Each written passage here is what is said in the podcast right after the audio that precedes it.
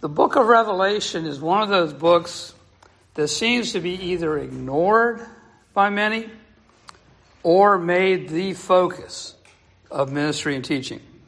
I've known churches that didn't touch this book except for the times when the traveling preacher came in with his charts and graphs and all of that, showing us when everything was going to happen.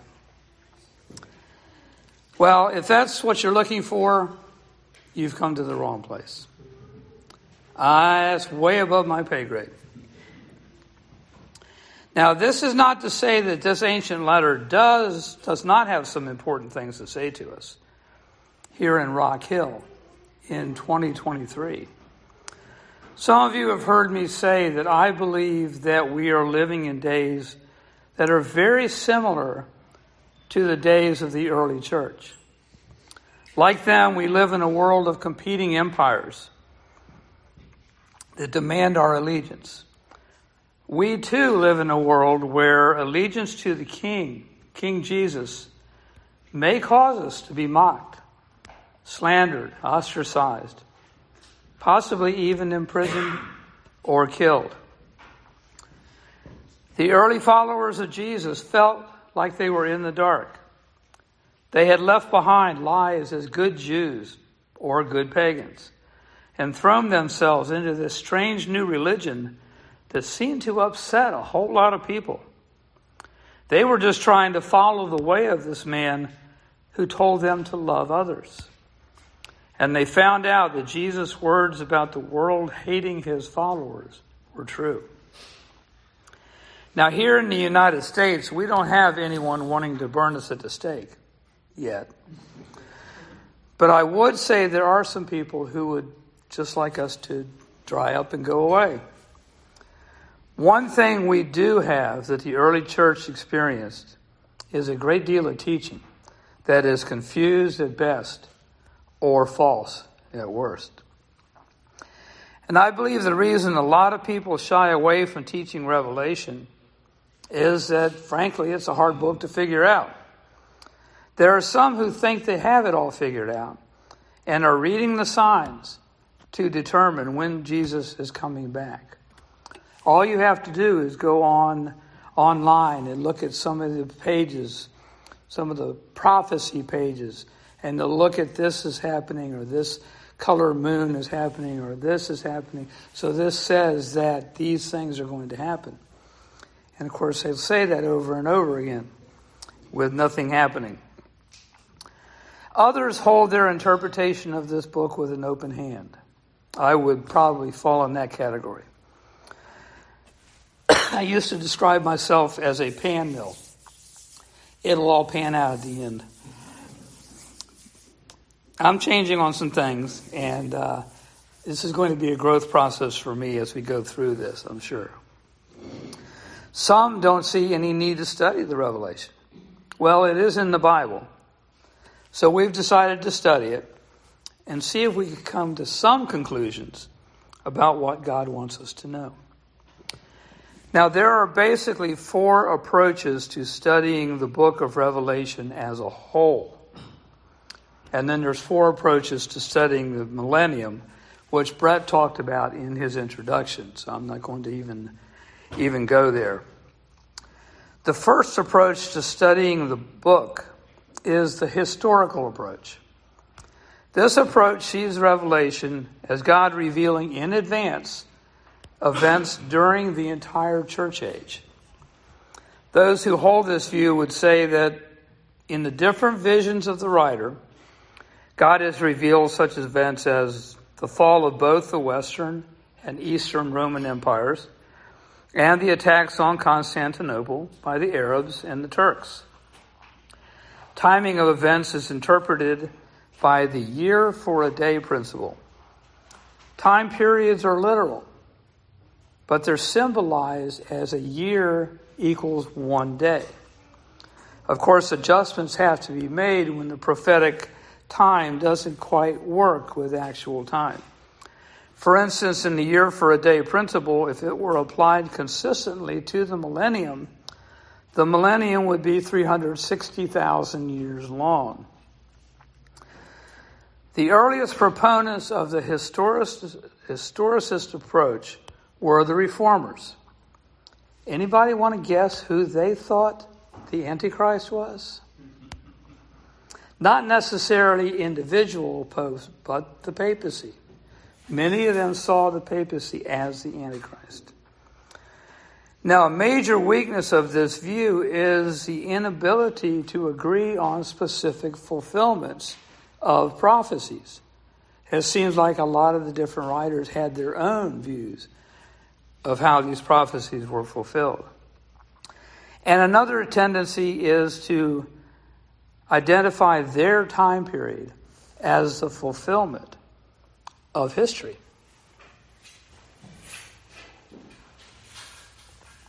Some historicists in the past include John Huss, uh, John Wycliffe, William Tyndale, Luther, Calvin, Zwingli, uh, John Newton, Fox, Spurgeon, Matthew Henry, and today, modern Seventh day Adventists, and a small group of evangelicals. And that's all I could find in the material I was looking at. Um, be interesting to see uh, where these evangelicals are and uh, what else they believe. A second approach to the book is the preterist approach. Now, classical preterists believe that the prophecies in Revelation were directed to those whom the letter was addressed to, and they've already been fulfilled. They believe that the book was written during the reign of Nero. In fact, the name of Nero, if you put it in into numbers, you want to guess what it comes out to be? Six, six, six. So to the preterists, Nero was the Antichrist.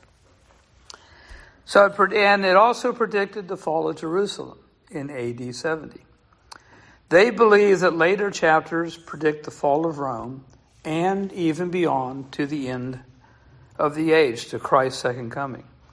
Now, there is a small group called full preterists. They believe that Revelation only prophesied the fall of Jerusalem, and that's it.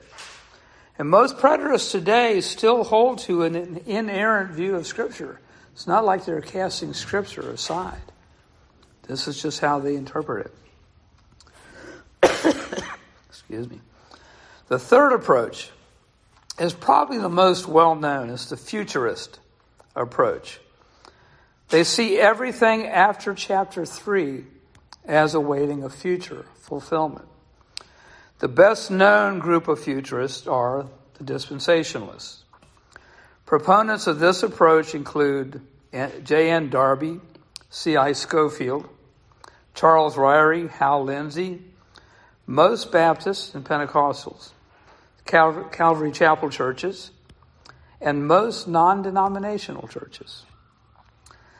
Now, the biggest difference between dispensational futurists and other futurists are that the dispensationalists see the rapture as occurring at Revelation 4 1, while the others would place it later in the book.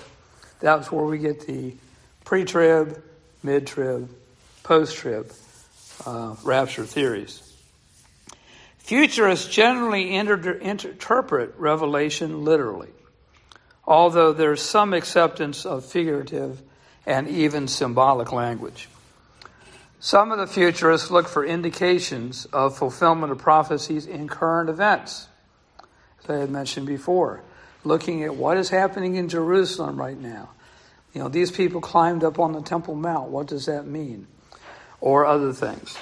Events such as the establishment of the nation of Israel in 1948, or the addition of Greece as the 10th member of the Common Market back in 1979. The futurists believe that the churches in the first three chapters represent periods of church history, and the characteristics of a particular church match the characteristics of the church as a whole during that age. Many of them believe that we are currently in the Laodicean age, the last age before Christ returns.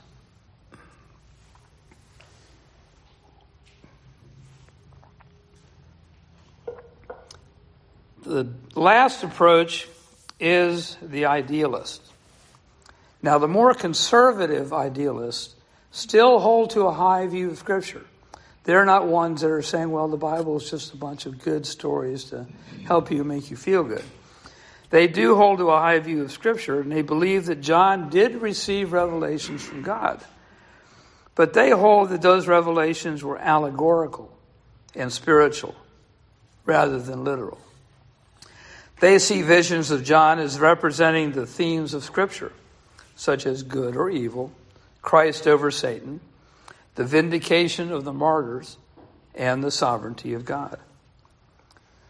Now, Revelation was written in the form of an epistle. It has an opening and a closing that's common to almost all of the other epistles.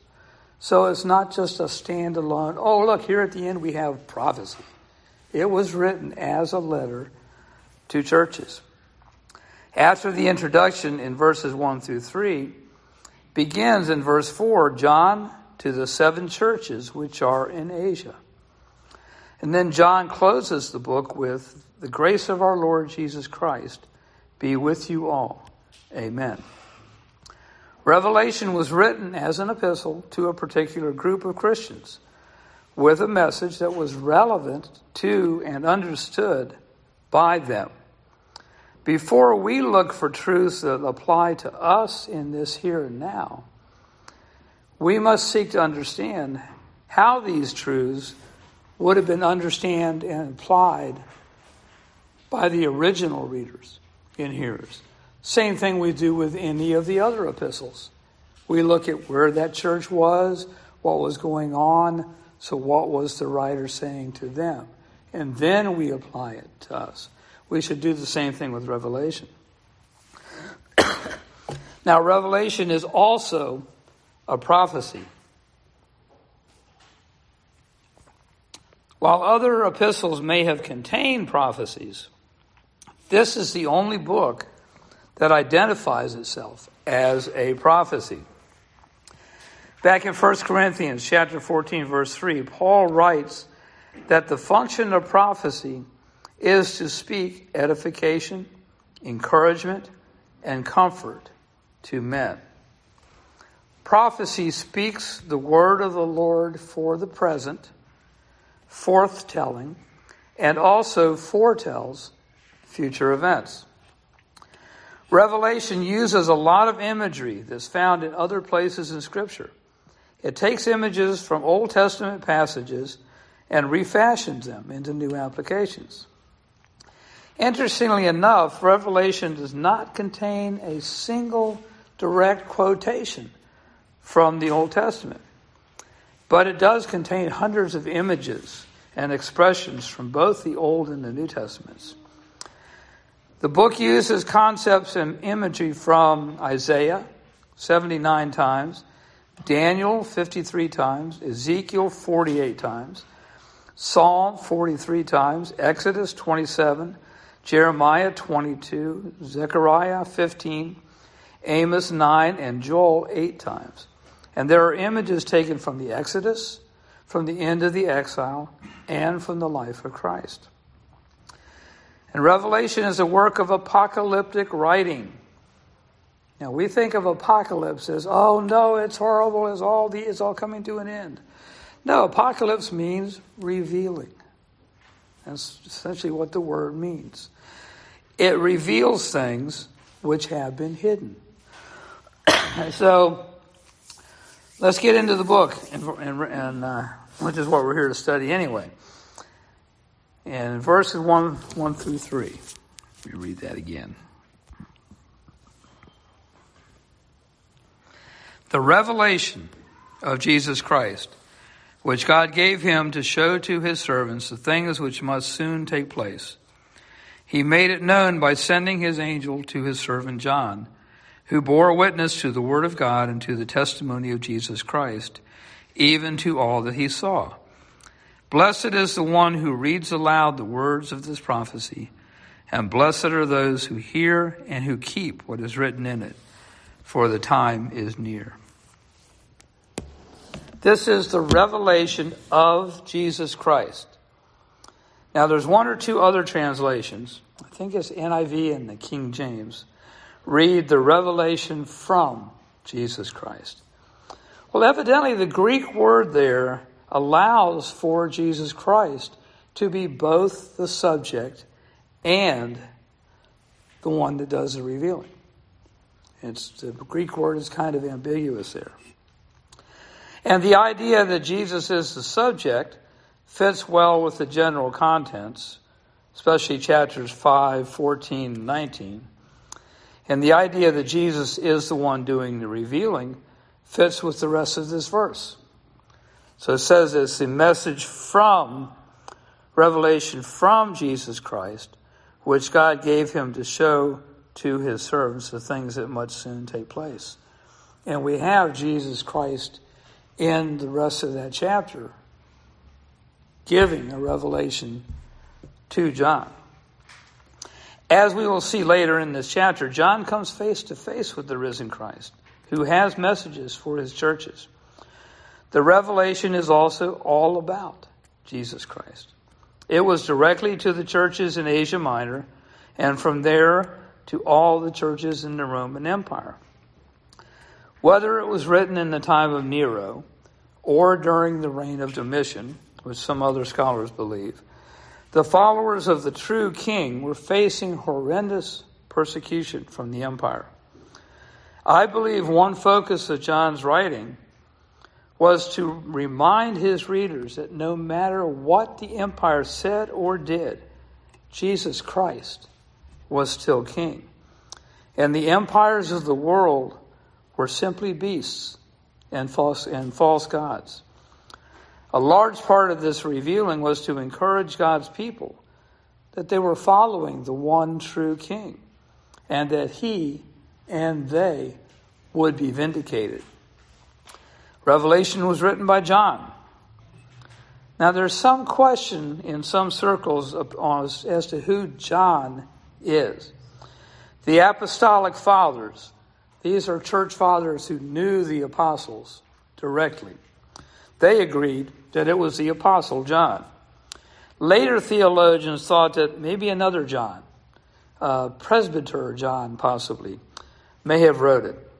Because the good Greek literary style that's found in John's epistle and in his letters is absent in Revelation. Now, it's possible that the style of the earlier writings was due to the use of a secretary some of the some of the, the writers or the uh, apostles would basically dictate to a secretary who would write it down, and it would kind of flow in from their pen. So the style was a little bit cleaner, I guess. And it's possible that in Revelation that John was writing down what he was seeing, and he was trying to write it down as he was seeing it. So he was writing in a hurry, possibly. We don't really know. He never said. But the author saw no need to describe himself, to describe which John he was. He simply said, John. There probably was no other John in the world at that time who was as well known as the Apostle John. I would agree that the author of Revelation was John the Apostle. I think it's pretty clear. Some commentators believe, though, that because they, these verses speak of John in the third person, that they were written by a custodian of the writing, possibly leaders of the church at Ephesus. And that's definitely a possibility. Others believe that John added them himself after completing the book. What is being revealed? Well, verse 1 tells us it is the things which must soon take place. The revelation was by an angel given to John, who had borne witness to the Word of God and the testimony of Jesus Christ, even all that he saw. John had shown himself to be a faithful witness and was being given this final excuse me this final revelation of the things that were to come.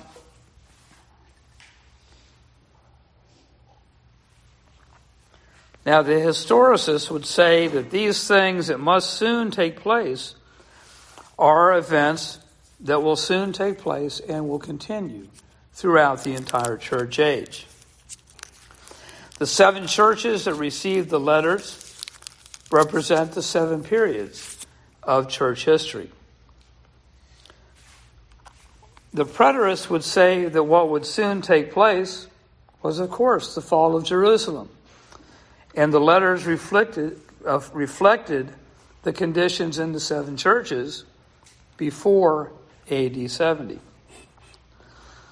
Now, the futurists believe that Jesus commanded John to write about things that would happen at the end of the present age. They generally see the letters to the seven churches in the same way as the historicists.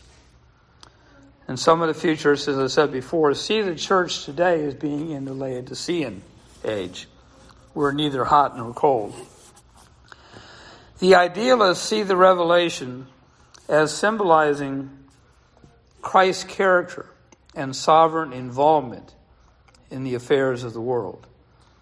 The churches are symbols of churches throughout the ages that share some of the same characteristics.